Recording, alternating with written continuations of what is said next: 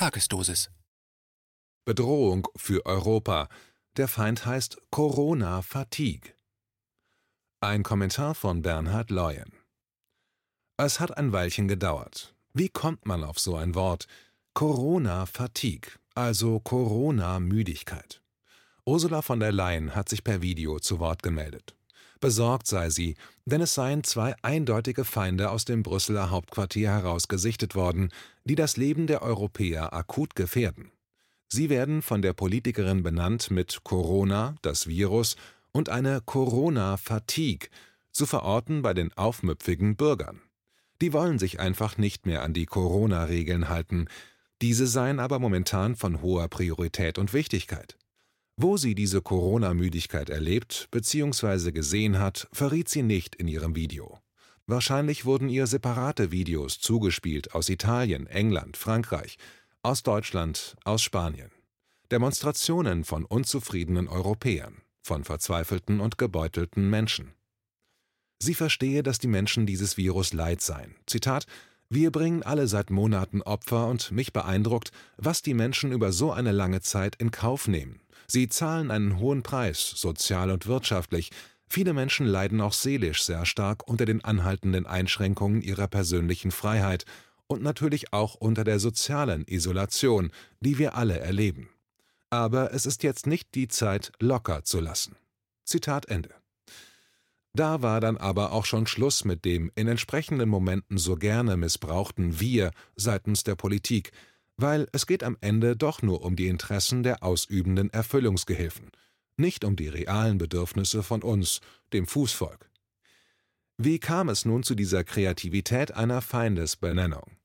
Die Präsidentin der Europäischen Kommission hat natürlich unmittelbare Berater und Wortflüsterer, in ihrem Falle ist das Peter Piot, ein Belgier.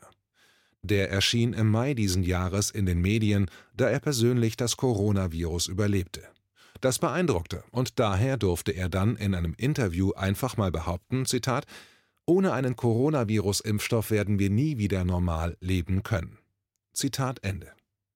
Der Arzt und Wissenschaftler hatte vor seiner Brüsseler Verpflichtung einen anderen interessanten Arbeitgeber. Er war Senior Fellow, also Stipendiat bei der Bill und Melinda Gates Foundation. Zu weit hergeholt? Nun, er ist zudem auch aktuell Mitglied bei der deutschen Leopoldina. Dies ist wiederum die führende Akademie der Wissenschaften, die seit Monaten alle Strategiepapiere der deutschen Bundesregierung entscheidend mitentwickelt und damit auch final diktiert. Am Dienstag dieser Woche durfte sie schon mal Vorab-Empfehlungen an die Presseagenturen verschicken. Zitat Nach Auffassung der Nationalen Wissenschaftsakademie Leopoldina sollten zufällige Kontakte im Land reduziert werden, und zwar drastisch. Selbst wenn nur noch jede zweite Begegnung erfolgen würde, sei dies nicht ausreichend, die Forscher fordern schnelles Handeln. Zitat Ende. Und was wurde gestern seitens der Bundesregierung den Menschen in Deutschland als neueste Nötigung aufgezwungen? Ab dem 2. November sollen neue Regelungen im Kampf gegen Corona gelten, unter anderem, dass in der Öffentlichkeit sich nur noch Angehörige zweier Haushalte treffen dürfen, maximal zehn Personen.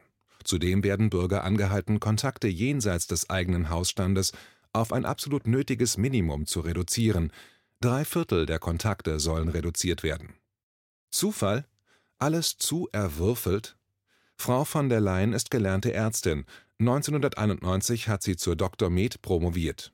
In der Medizin findet sich das Fatigue-Syndrom. Das Fatigue-Syndrom bezeichnet ein Gefühl von anhaltender Müdigkeit, Erschöpfung und Antriebslosigkeit. In manchen Fällen ist Fatigue eine Begleiterscheinung chronischer Erkrankungen oder Folge außergewöhnlicher Belastungen. Perfide, nicht wahr? Folgen außergewöhnlicher Belastungen in Verbindung zu bringen mit chronischen politischen Nötigungen, um daraus mit Strategen in Brüssel und Berlin den Begriff Corona-Fatigue zu modulieren. Ein Framing-Begriff der Superlative. Die Arroganz der Macht und das Wissen um die gnadenlose Ausgeliefertheit von Millionen Menschen, dann sich auch noch über ein Video mit geheuchelter Anteilnahme und Respekt als empathische Politikerin zu verkaufen, Zitat, und mich beeindruckt, was die Menschen über so eine lange Zeit in Kauf nehmen, Zitat Ende, ist mehr als anmaßend. Verwundert es etwaig Frau von der Leyen, dass noch immer ein Großteil der Menschen nicht gegen diese massiven Einschnitte in das Leben aufbegehren? Bund und Länder hätten die Gesundheit, Arbeit und die wirtschaftliche Situation der Menschen im Blick, hieß es am gestrigen Mittwoch aus Regierungskreisen. Diese Erkenntnisse hält die aktuelle Politik jedoch anscheinend nicht davon ab, trotzdem Millionen Menschen in diesem Land ihrer Biografie zu berauben, diese bewusst zu zerstören. Es hält sie nicht davon ab, Millionen gesunde Bürger über die Nebenwirkungen ihrer politischen Verordnungen, über Angst, Perspektivlosigkeit, Einsamkeit und zunehmender Immobilität, also hohen psychischen und physischen Belastungen, erst nachhaltig krank zu machen. Die Regierung habe Arbeit und die wirtschaftliche Situation der Menschen im Blick. Was wurde doch gleich neben den Kontaktbeschränkungen noch beschlossen? Gastronomiebetriebe sollen erneut vom 2. November an für den restlichen Monat schließen. Sport- und Fitnessvereine bleiben zu. Auch dies bedeutet psychischer wie auch physischer Ausnahmezustand für Millionen Menschen. Verordnet von der Achse Brüssel-Berlin. Bund und Länder hätten auch die Gesundheit im Blick. Die Gesamtzahl der Corona-Fälle in Deutschland lag am Mittwochmorgen bei 464.239. Das RKI schätzt, dass rund 332.800 Menschen inzwischen genesen sind.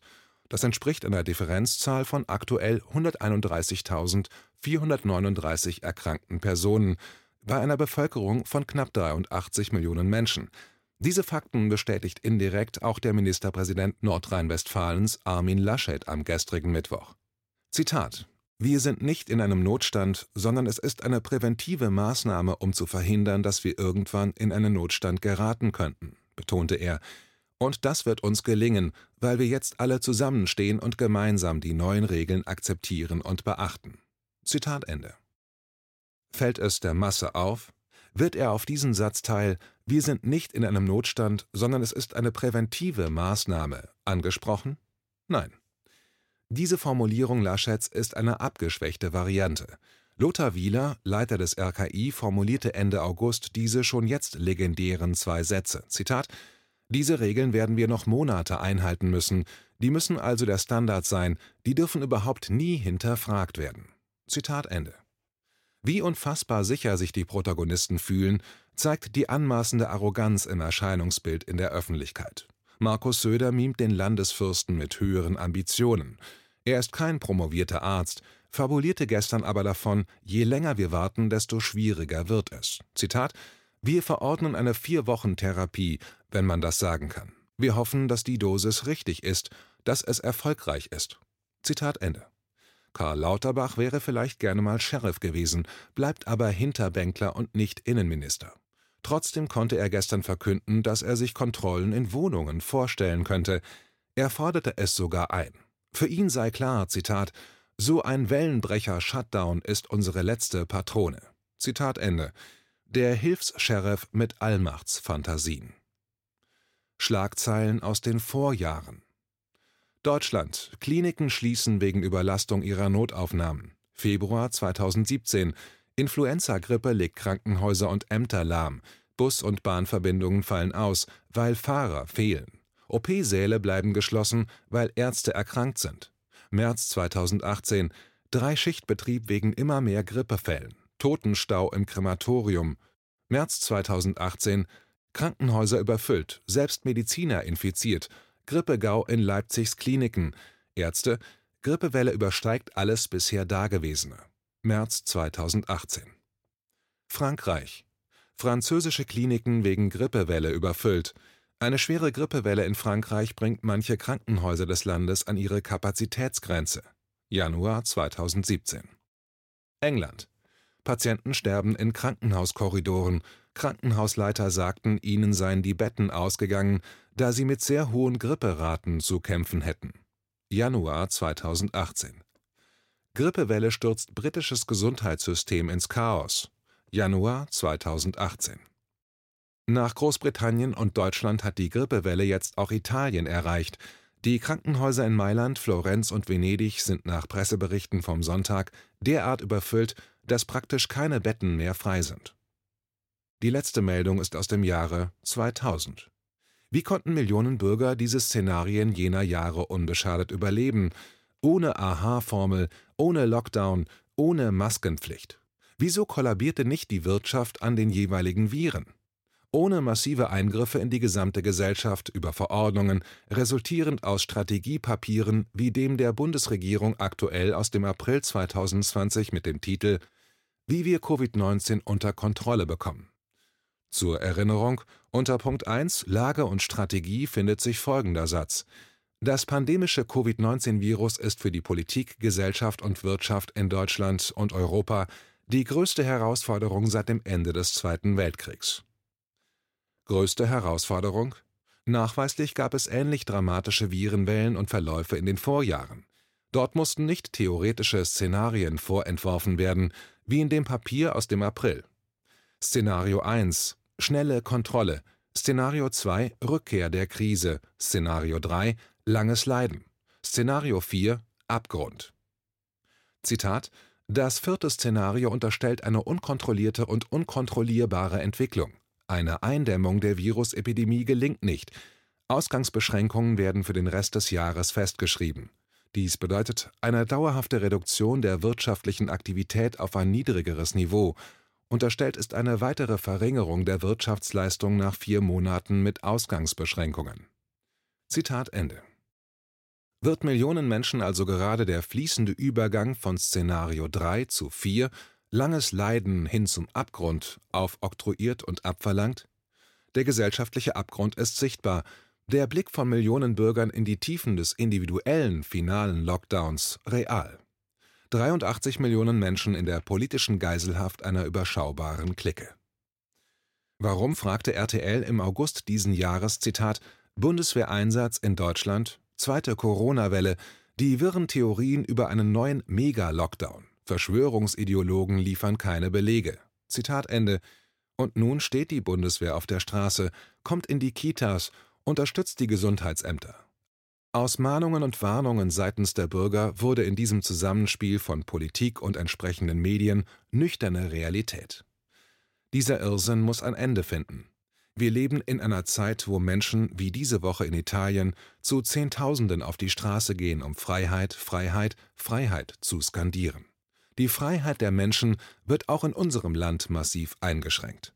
Daher hinaus auf die Straße. Der Druck auf die Politik kann nur von hier erfolgen. Am 6. November 1989 fand die größte Montagsdemonstration in Leipzig statt. Verschiedene Schätzungen belaufen sich auf bis zu 500.000 Demonstranten aus der gesamten DDR. Die Menschen skandierten Demokratie jetzt oder nie. Die Nachfolgeereignisse dieser Zeit sind bekannt. Am 7. November 2020 werden sich wieder sehr viele Menschen in Leipzig auf den Straßen bewegen. Um 13 Uhr startet dieser wichtige Tag am Augustusplatz. Diesmal wird tausendfach zu hören sein Frieden, Freiheit, Demokratie. Frieden, Freiheit, Demokratie.